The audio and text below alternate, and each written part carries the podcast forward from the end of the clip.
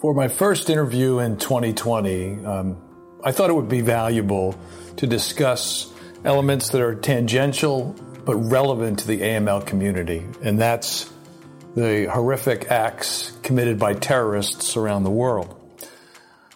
One of those acts hits very close to home for a number of us, but not as much as it does for my uh, guest today. We're going to be talking to Tom Durkin. Tom works at the Center for Peacemaking at Marquette University. He's also part of the Foley Foundation, and that was created uh, for Jim Foley, who was murdered by ISIS uh, back in uh, 2014. Uh, sometimes when we talk about terrorism, terrorist financing, we talk about it sort of abstractly. Um, what are red flags? How can we do better due diligence? That sort of thing. It is um, difficult to uh, connect it to real life activities for many of us.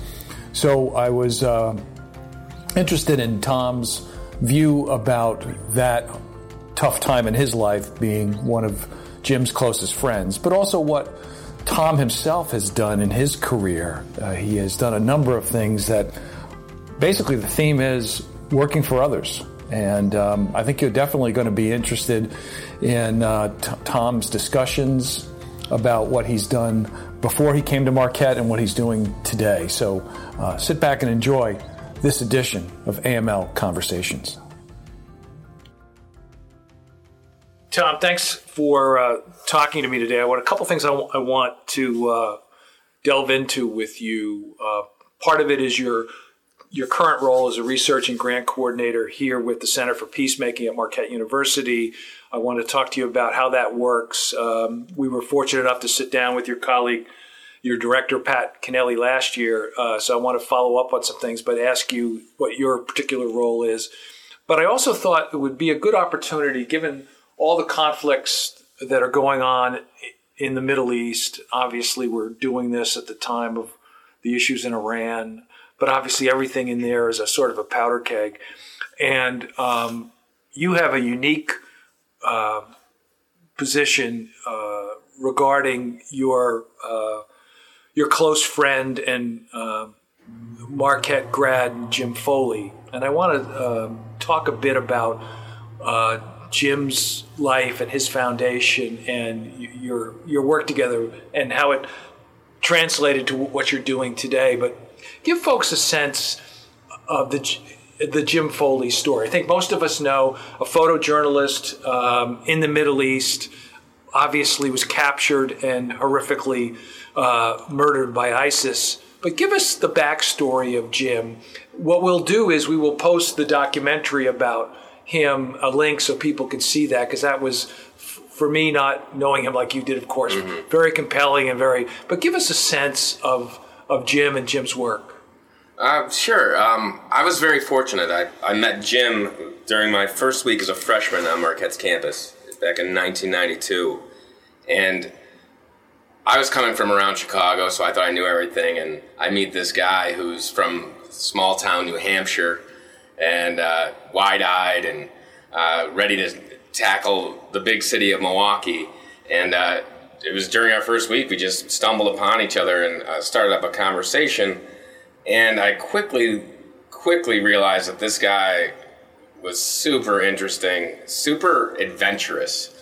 Uh, whereas I thought I, I, knew things, I knew where to go, what to do. I, they were thoughts. Jim was like really like into exploring different neighborhoods. Or if there was a, if Bobby Seale was coming to town, he was going to go listen to Bobby Seale talk. So yeah, he'd drag me along, and after a while, I didn't have to be dragged. You know, I, right. I wanted to go. Like I wanted to see things, and he was just a, a really uh, interesting to kind of observe because the more you're around him, the more you realized he was uh, he was not telling you a lot about himself. He was really good at probing you getting information out of you. And so, over the our four years as undergraduates, we, we, we had a number of adventures. He would often do his own thing. He'd go off like he was someone who did like the MAP programs, which are the Marquette Action Program, going to uh, down south during spring break to work on uh, building homes, uh, Habitat for Humanity type stuff. Um, always like looking to do something, and like I don't think when you're younger, like you necessarily realize these uh, these traits about your friends, or like they, they they don't really stick with you. But when you have time to, when you get older and you reflect back, you realize like this was a guy that was always looking for stories, and um, you know when we got near the end of our our Marquette education, we had both taken the LSAT, and we we however had decided weeks before we took it that we were not going to law school. Right. But you know, you're you're an undergraduate. You pay all this money. I think it was like eighty five bucks back then. Like we're we're taking this test. So we took it anyway. Both did pretty well, well enough to get into law school. But we had decided that that was not our path. And uh, after graduation, neither one of us uh, took on like what someone would call a permanent job. We grad schools. He did teach for America. I was out in Idaho, and so it allowed our friendship to continue. And for Jim, what that meant is he started teaching in inner city Phoenix. Um, did that for three or four years. Then he went and uh, what a lot of people don't know about him is he, he went to do a, a creative writing master's, an MFA at UMass, and he was a super talented writer. He won the Indiana uh, University Review Prize, which is a national award. But I think also around that time was when he was realizing that he was creating stories and he was much more interested in telling people stories. And this goes back to what I remember him as an undergrad. Like he was always probing. He was asking questions, getting to know people, and he had a, like a gen more than anyone I've ever met, a genuine interest in people's stories. And when I say people, like underdogs, like so, it, it didn't surprise me that after his uh, MFA, he had returned to Phoenix and then eventually moved to Chicago and in, it was in Chicago that he started working in a, the Cook County Jail, mm. teaching inmates uh, at this at this boot camp uh, program, which was an alternative sentencing program, and he did that for two and a half years. And it was at that point in his 30s that he said, "I he went. I have to go back to school for journalism," and that's when he went to Medill. Wow. So late, much later. Much later. I mean, he had already been a teacher. He'd already been a, a, a fiction writer he had tried these other things, but then this is when he decided like I have I'm going into journalism. And the MFA program, or the I'm sorry, the master's program at Northwestern is a one year program. They're on the quarter system. And I remember when he was finishing his first full year, he said, I'm taking one more quarter and it's on conflict journalism. Wow. And so he did this in DC. Uh, and he, I remember going out to visit him. And he was, as he was finishing up, and this is when he started talking about it. He was going to cover war, and it kind of it's one of those things like it it shocks you, but it doesn't shock you. Like you know, like I'm not surprised where he's going, but I'm surprised he's going to do that. What years were these when he was uh, he told you he was going to go cover war? This was in 2007, okay. 2006, 2007 was when he, he had finished the uh, program at Medill and said he was going to go. And in fact, the way he told me ultimately that he was going is he came back to Chicago and he stopped in for a visit and he goes, Oh, by the way, I got to take a train up to Detroit to get Kevlar.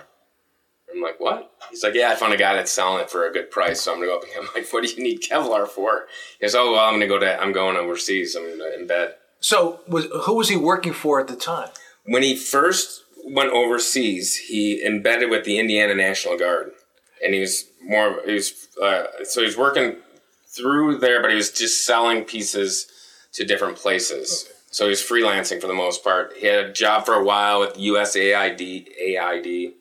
Um, so his stories would appear in government publications as well as uh, uh, traditional media. Exactly, and he had his own blog that he was running, uh, and he, it was called "The World of Troubles," uh, ironically. And then uh, he eventually, what happened is he was working with the military, and he was in his view, from what he told me, was that he wasn't getting the real story because they were telling the story that they thought the people, the government wanted to hear because he was surrounded by them. So that's when he decided to go in and freelance. Uh, and he, his first freelancing gigs were in Libya during the, the Arab Spring. And so um, I do recall, I th- tell me if I'm wrong, I do recall that he did a, a number of those things in conflict areas and then came home and went back again. I think I remember that from the documentary. Absolutely, he was going back and forth. Yeah. I mean, it was okay. like he and he was he was abducted in Libya. The, he was abducted twice. The first time was in Libya, and that was I believe the date was March 5th. And that previous Christmas, he was at my house uh, on one of his uh, trips back.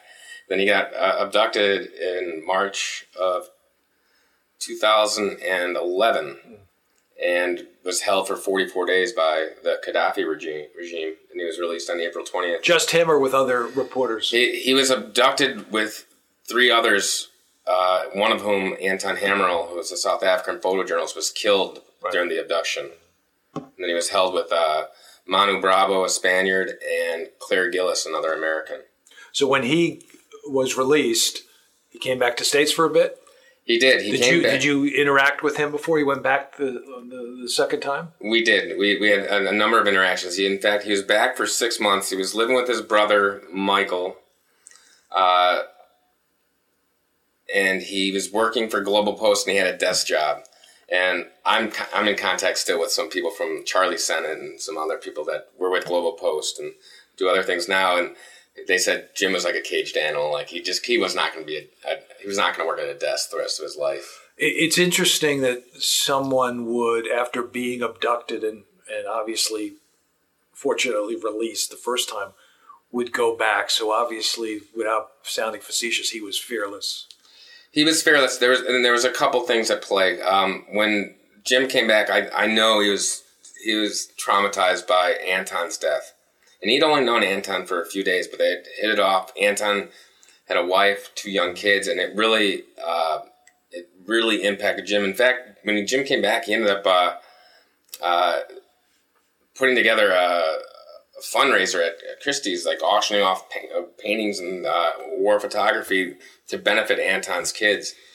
And his first, Jim's first trip back overseas was back to Libya, and part of what he went for was to try to locate Anton's remains. Wow he was both a write, uh, a writer and a photojournalist. He did both. He, he was, and the the writing came naturally to him, and mm-hmm. then journalism, and he was pretty much a self taught photojournalist. Mm-hmm. But then that's part of the thing as a freelancer. You, you could do both these things for you. I mean, all you really need, and they, this comes up in the documentary, mm-hmm. is you have an iPhone. You can. Right. But he was also. I mean, he was practiced with the camera, and um, he was. I think he would call himself a photojournalist. So, uh, what's the time frame when he returns to the Middle East uh, and, and gets he got captured in 2012? Is that when he got captured? Yeah. yeah. So he it was originally uh, uh, originally released in April of 2011. Probably about six months later, he started going into. Uh, he had gone back to Libya, then he started going into Syria, and he went into Syria three or four times, and he was abducted in. Um, Syria on Thanksgiving Day of 2012. Again, you said you interacted with him when he when he came back and, and didn't want to stay behind a desk. If you can, what was what was his view about the danger since he's already he had already witnessed it? So, like I said, obviously, he he felt and my words, you tell me if I'm right. He wanted to tell the stories that were so important to him, regardless. But after, you know, almost losing your life the first time, it's it's hard to figure out people being that strong to want to go back and do it again. It's it's trust me. This is I mean we're five years out, and I, it's still something I struggle with. In fact, I was in uh, Brooklyn recently, and I was talking with Brian Oakes, and Brian Oakes is a childhood friend of of Jim's, and he's the one who made the documentary. Uh, Jim, the James Foley story, which you mentioned at the beginning. Right. And Brian and I were actually talking about this, and part of it was, and I don't know necessarily where it came from, but Jim truly believed one in the goodness of people.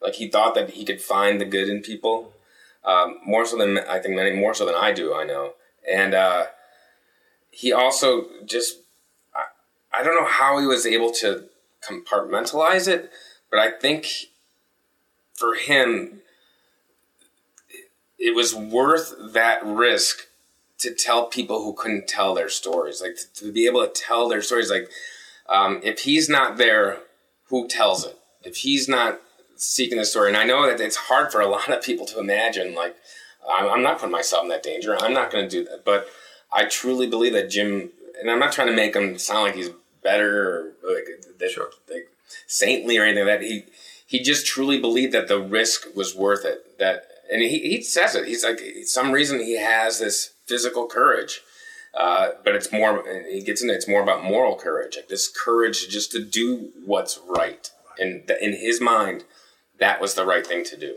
So he was abducted by ISIS during that two-year period of time. Uh, I think it's pretty well known that um, the U.S. policy is to not negotiate uh, with hostages, uh, to re- have hostages released. At least that's my general understanding from just for not knowing what you know about this. But through those that two year period of time, what was uh, the extent you can share the the interactions between uh, the Foley family and, and, friends and neighbors in terms of uh, you know trying to see if uh, you could get Jim released. I mean, just just high level. Yeah, well, the, the, part of the I've always thought part of the problem was that when Jim was abducted in Libya, we knew Gaddafi had him, and we we had a, this group called FOJs, the Friends of Jim, and we I don't know how we did it, why we did it, but we were we would have a conference call every other day, and we were reaching out to embassies, we were reach, reach, reaching out to politicians. We uh, had friends who got in to see McCain and uh, John Kerry. Uh, we were blasting it everywhere, and we were successful in getting him home. And I, I, truly believe that part of it was the influence we had, that there was enough noise. Um, when Jim was abducted the second time, I think a number of us, and there was a group of about 15 or 20 of us that were part of this, felt, all right, we'll just do the same thing again. Right. We didn't, it, we were naive. And this time he wasn't held by a government actor. So there was no one to put the pressure on. Uh, and this time, the the government said to the Foley family and to friends who were involved to keep it quiet. So it was complete night and day. Um, What's the policy reason behind quote keeping it quiet? Because did they feel they could then figure out who was holding him, or is it something much more abstract? My understanding is that, uh, that when you're dealing with uh, a group that they and I don't. It's hard to imagine, but in 2012 we didn't really know of ISIS. Right. There was still like the you had the Taliban, you had Al Nusra. Like, not, these aren't bad guys, but ISIS was not on anyone's radar. So the idea is that if you, at least my understanding is, if you uh, have too much media coverage, that says the value of this person goes up, then the asking goes up. Um, the other idea that uh, is out there is that if you provide ransom, that then makes it other people more vulnerable. Sure. Although there's studies, Joel Simon from the Committee to Protect Journalists has a book, uh, We Want to Negotiate, that kind of strikes that down and says that it, it, it, has not been proven that more people are abducted because of a ransom. The other thing that was happening at that time, and this is something that started to be fixed after Jim's death and after Steven Sotloff and Peter Kassig and these others were all, all, all murdered, is – our government wasn't working even together. There was no one. It didn't seem like anyone knew what the other group was doing. And, and since then, there's been a fusion cell created. There's like a there's one person they report to that's in charge. Like that, it was just like different people doing wow. different things. I remember having conversations with Diane Foley, and they were asking Diane what essentially what she knew instead of telling like it was almost they were going to her because Diane was going to France to meet with people that were released. She was going to these other places, and they would try to get information from her, and it, it just seemed kind of backwards. Like, wait, you're you're supposed to be the experts. You like right. So um, obviously, the end came in uh, 2014, and mm-hmm. there's there's no good reason to go over that. Like you say, it's still hard for you even today. What I want to do is um, take take a break, and then come back and talk about the Foley Foundation, the Foley Freedom Fund, and what you're doing today with the Center for Peacemaking. So we'll just take a quick break. Sure. Tom, after those um, the horrific events and uh, the loss of the, the loss of uh, Jim and others uh, in 2014, the Foley family has been, as you have uh, working with them as well, so committed to a, a number of things. Uh, we will direct folks to the Foley Foundation links, and I know they created a, a Freedom Fund, that I was uh, honored to be able to go to an event last year where they gave awards to a number of uh, individuals and entities, including the Center for Peacemaking here at Marquette. Um, what I what I've gleaned from their advocacy is security training for future independent journalists, uh, but also to deal with this issue regarding uh, ransoms and hostage taking. Can you tell us a little bit about uh, their goal? And, and, a, and a lot of it has to do with protecting journalists, which, as we both know, in this day and age becomes particularly important for a variety of reasons beyond this. But w- tell us about the mission of the organization because I know you're actively involved with them. Sure. With the Foley Foundation, and the Foley Foundation is exists because of the strength and willpower and determination of Diane Foley, Jim's mom. Um, her and her husband, Dr. John Foley, are the ones that started it. They they both put everything they have into it. But Diane Foley, uh, if you've if I've, never, I've met her. She's Yeah, amazing. yeah. Just in a brief conversation, you could just tell. Right, or if you ever see her on, she's, you know, they'll, they'll turn to her the, even to, to this day about policy statements or when there's uh, a, a, a hostage comes home.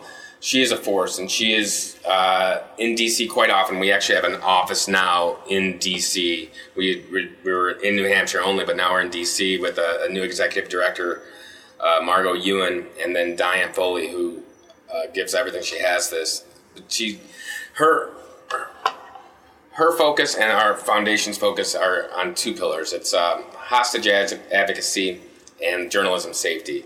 And my role is more with the, the journalism safety, but in terms of hostage advocacy, one of the things that Diane and the foundation was able to do is they were able to bring government agencies together.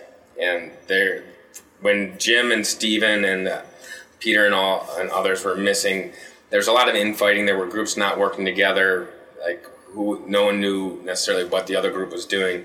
And it started under Obama, and it's continued under under Trump. That there's a fusion cell that works on hostage cases. And so one of the things we do is we continue, and for lack of a better term, is uh, terms is uh, to put pressure on the government to make sure they're doing everything we can for American citizens uh, in terms of policy, in terms of trying to get our people home.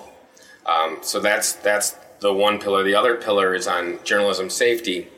And one of the things we, you and I just talked about, really about uh, this focus on independent or freelance uh, Right. journalists. And the reason we focus on independent journalism, although that's evolving, and I'll get to that in a minute, is because freelancers don't have a bureau. They don't have the necessarily the the money to do things like uh, HEFAT training, which is uh, deals with first aid training. No, no infrastructure for them. no infrastructure for hostile environment uh, first aid training and lack of insurance lack of uh, things the basic needs and since bureaus aren't sending people as much to dangerous zones because because of the risk uh, freelancers are filling that void Gotcha. and we believe that we need freelancers to fill that void, but we also need freelancers to be safe. So when there's an idea about independent journalists, we're talking about journalists that don't have this bureau to to to go back to. But what what we're really focused on, and uh, which I've I've been a, a part of, is Ellen Shearer, who is the Medill uh, bureau chief. Um, she put together a graduate level curriculum uh, shortly after Jim's death, and she had been an instructor of Jim's at Northwestern when he studied in D.C. Uh, because he wanted to work uh, in conflict zones. And she put together a graduate curriculum, and it, it's great. And it's it's very dense. And we had a bunch of schools using it, but then we started thinking, we are like, you know what? All journalists need this, and jur- journalists need it at a younger age. And so what we've done is we've created these safety modules, and I'm I'm really excited because we implemented them at Marquette this fall. And uh, I just went through the first round of uh, surveys from feedback uh, from students and faculty. We revised it, and now we have other schools: University of Florida, West Virginia, University of New Hampshire, Arizona State, Indiana University, uh, and a bunch of other schools that are going to start implementing these across the curriculum.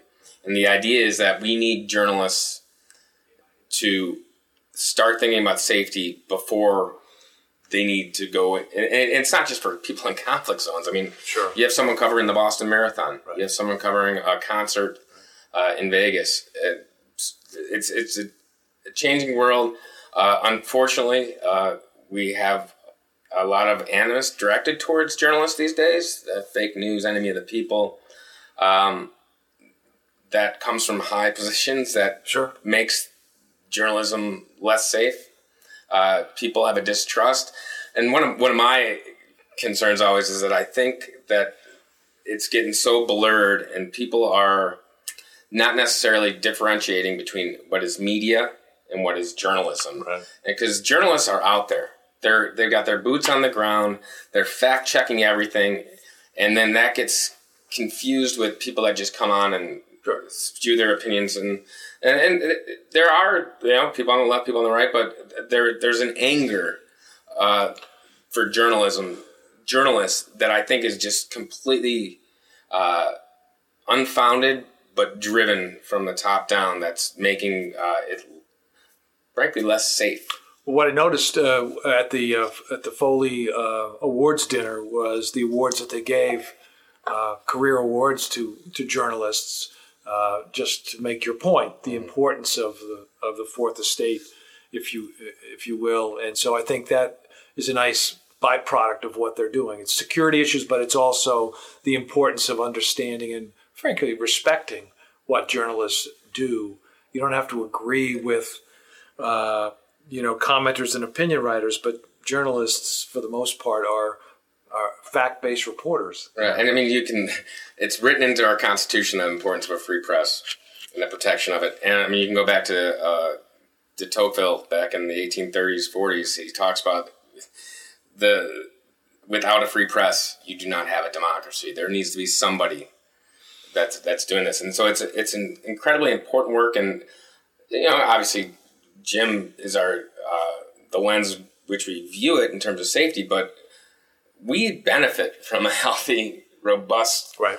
journalists journalists out there. So we, we we're doing all we can to make sure that they're safe and doing uh, a most important job. And we will we will post uh, links for uh, the audience uh, on how to get more involved. I want to go to you for a bit. Um, you're here at Marquette Center for Peacemaking, and again, your your your title probably doesn't describe all that you do, but a research and grant coordinator. Um, again, we were fortunate to talk to Pat earlier last year regarding the sort of the mission of the center. What is your role there, and did you join the center? What, what's your timing in terms of the horrific thing that happened to Jim and his colleagues? when did you become part of it? Was there a, a connection that you were looking to land in a place that did what you and Jim both subscribed to and the importance of uh, helping sort of change the mentality of people regarding conflict? That's a, that's an interesting question, and uh, I'm going to start with the, the, the, the, second part of that. What led me towards towards here? I mentioned before that Jim had been working in the Cook County jails, and when Jim went back to Medill to go to journalism. I was finishing up a PhD here at, at Marquette, and I decided not to pursue a research position or a tenure track position. I took Jim's job at the Cook County Jail. So I spent eight years teaching in the same program, teaching felons, and, uh, uh, convicted felons, uh, reading, writing, GED, college level courses. And after Jim was killed, and he was killed in August of 2014. I just couldn't be there. I, I couldn't. I couldn't be there. And I started looking, and I had made a connection with Pat, who you had talked to earlier, who's just a great guy. And I started talking about what I was up to, and I'm like, I need to come back to Milwaukee. And I, you're you're a Marquette guy. I had to come back to Marquette. It felt like home, even though I'm not from Milwaukee. It right. felt like I needed I needed this place. And I started talking to Pat, and uh, I started, you know, adjuncting a few classes, taking a few hours at the center, and this position kept evolving. And it, has been great because I, I have my feet in, in two different uh, places. Because I, I work for the Foley Foundation on a part time basis, and I work for Marquette on a full time basis. And I feel like we have similar missions um, in terms of making the world a better place, a safer place.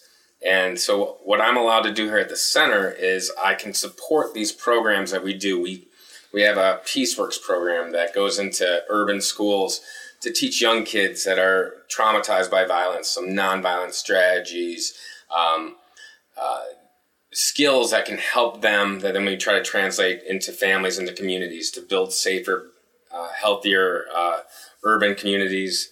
Um, I'm able to teach a peace studies course to Marquette students that uh, talks about how all our professions benefit from um, our our way of thinking and like you know, I'm not one of those. I'm from the South Side of Chicago, so I hear peacemaking and like kumbaya comes to my head, and I'm not one of those guys. Like I'm, right. like I, I, I, was telling students just today, like when I was, I remember growing up, my mom being like, "You got to fight your own battles, Tom," and like, and I don't remember saying, "You got to negotiate, Tom. You got to mediate this." and but I see it now. I mean, as a father, as a, an older person, like the importance of uh, working with people, and the center is just it's an amazing place to to see students, uh, professionals work with organizations like Miller Coors and Harley Davidson and Aurora Health and coming together to try to help nurture and build and develop communities. And so it's it's just a great great place, and I'm, I'm able to do things like research that draws on some of my skills, um, write grants to try to help fund the the work we're doing and uh, to keep people employed, doing great jobs and, and the things do. So I, I just, I've just been really lucky to be able to kind of balance these two things with two organizations that I, I'm, I'm in awe of, to be honest. Uh, Tom, without without sounding whatever, I'm sure that even though you were the same age, that Jim's looking down and was and is extremely proud of what you're doing, but also all the things that you mentioned do interconnect you know, what the center does does interconnect with what the Foley Foundation does. We had talked offline about um, something I know that Pat understands very well, and that's the issue of homelessness in in the United States. That's uh, such such a difficult area. I know that Marquette Center does some. Uh, my words, not yours. Metrics regarding looking at certain parts of a city and how you can come up with uh, instances of things like domestic violence and uh, criminal activity that you, you, if you can change some of those things, it can make that those places in the city a safer, a better place to live. I'm, I'm, probably mixing metaphors here, but but the fact that there's organizations like yours and what Marquette is doing, doing that does does give us hope. I think what I've learned from talking to all of you is a couple things. From the the, the Foley Foundation part of this is something that I believe in my heart anyway, and that is the importance of journalism, truth finding, and that, but also the security of people that do what many of us would never do, mm-hmm. and that is cover the really tough stories. And then what I've learned, it's what been over now 10 years that the center's been in existence. And the fact that you're teaching the next generation about conflict resolution uh, at, at, at, such an early stage is only going to be extremely valuable to society going forward. Mm-hmm. And I think one of the, the things, that, and I think this is the connection between the center and and Jim. And for one, if the center was here when we were undergrads, Jim would have been probably the first one through the door right. to be like, I want to be part of this.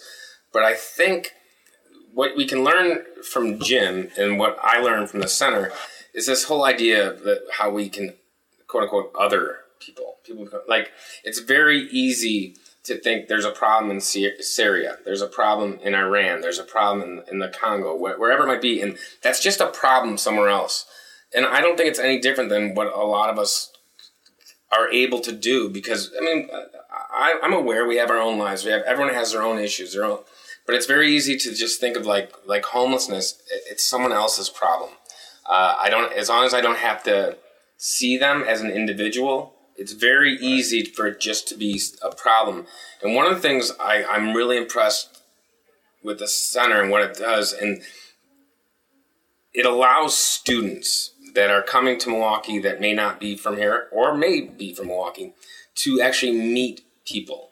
That people talk about the Marquette bubble and I, does it or does it not exist, and that's like anything in a city, right? right? Like you, you, four blocks away in, in city. Any university probably has that right. issue to deal with, right? But these these you, you start un, uncovering this, and you start seeing like there are people we're talking about.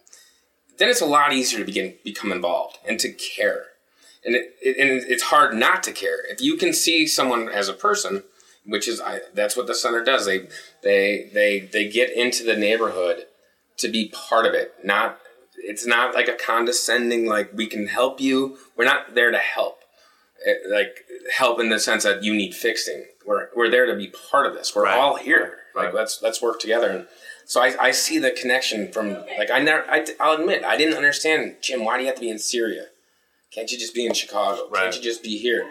But I get it. I, I it, it's easier working here makes it easier for me to understand my friend and why he did some what he did. Well, you're, you're, you're a tribute to the school and to the foundation.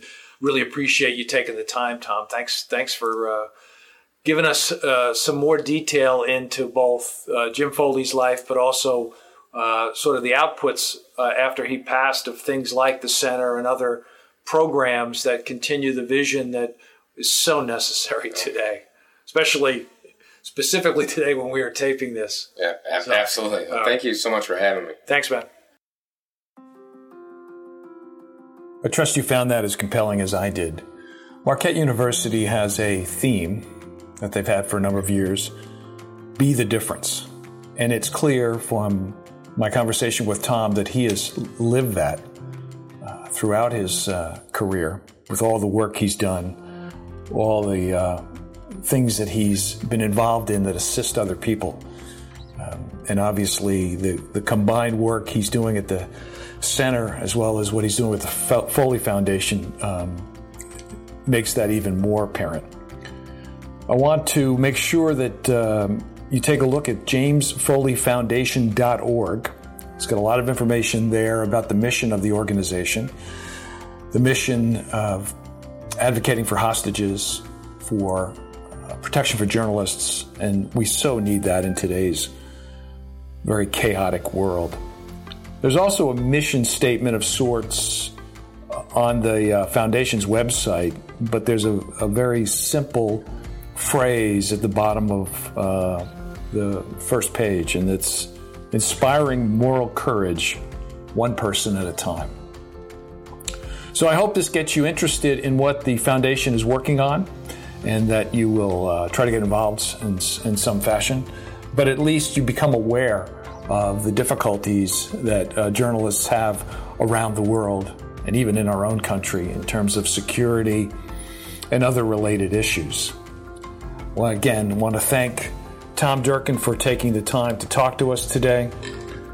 Um, I want to urge all of you to uh, get engaged, stay involved in any issues that uh, move you. And my hope is is to do more of these conversations uh, throughout the year that clearly do touch and impact the AML community. This is John Byrne for AML Conversations. We will talk to you next time.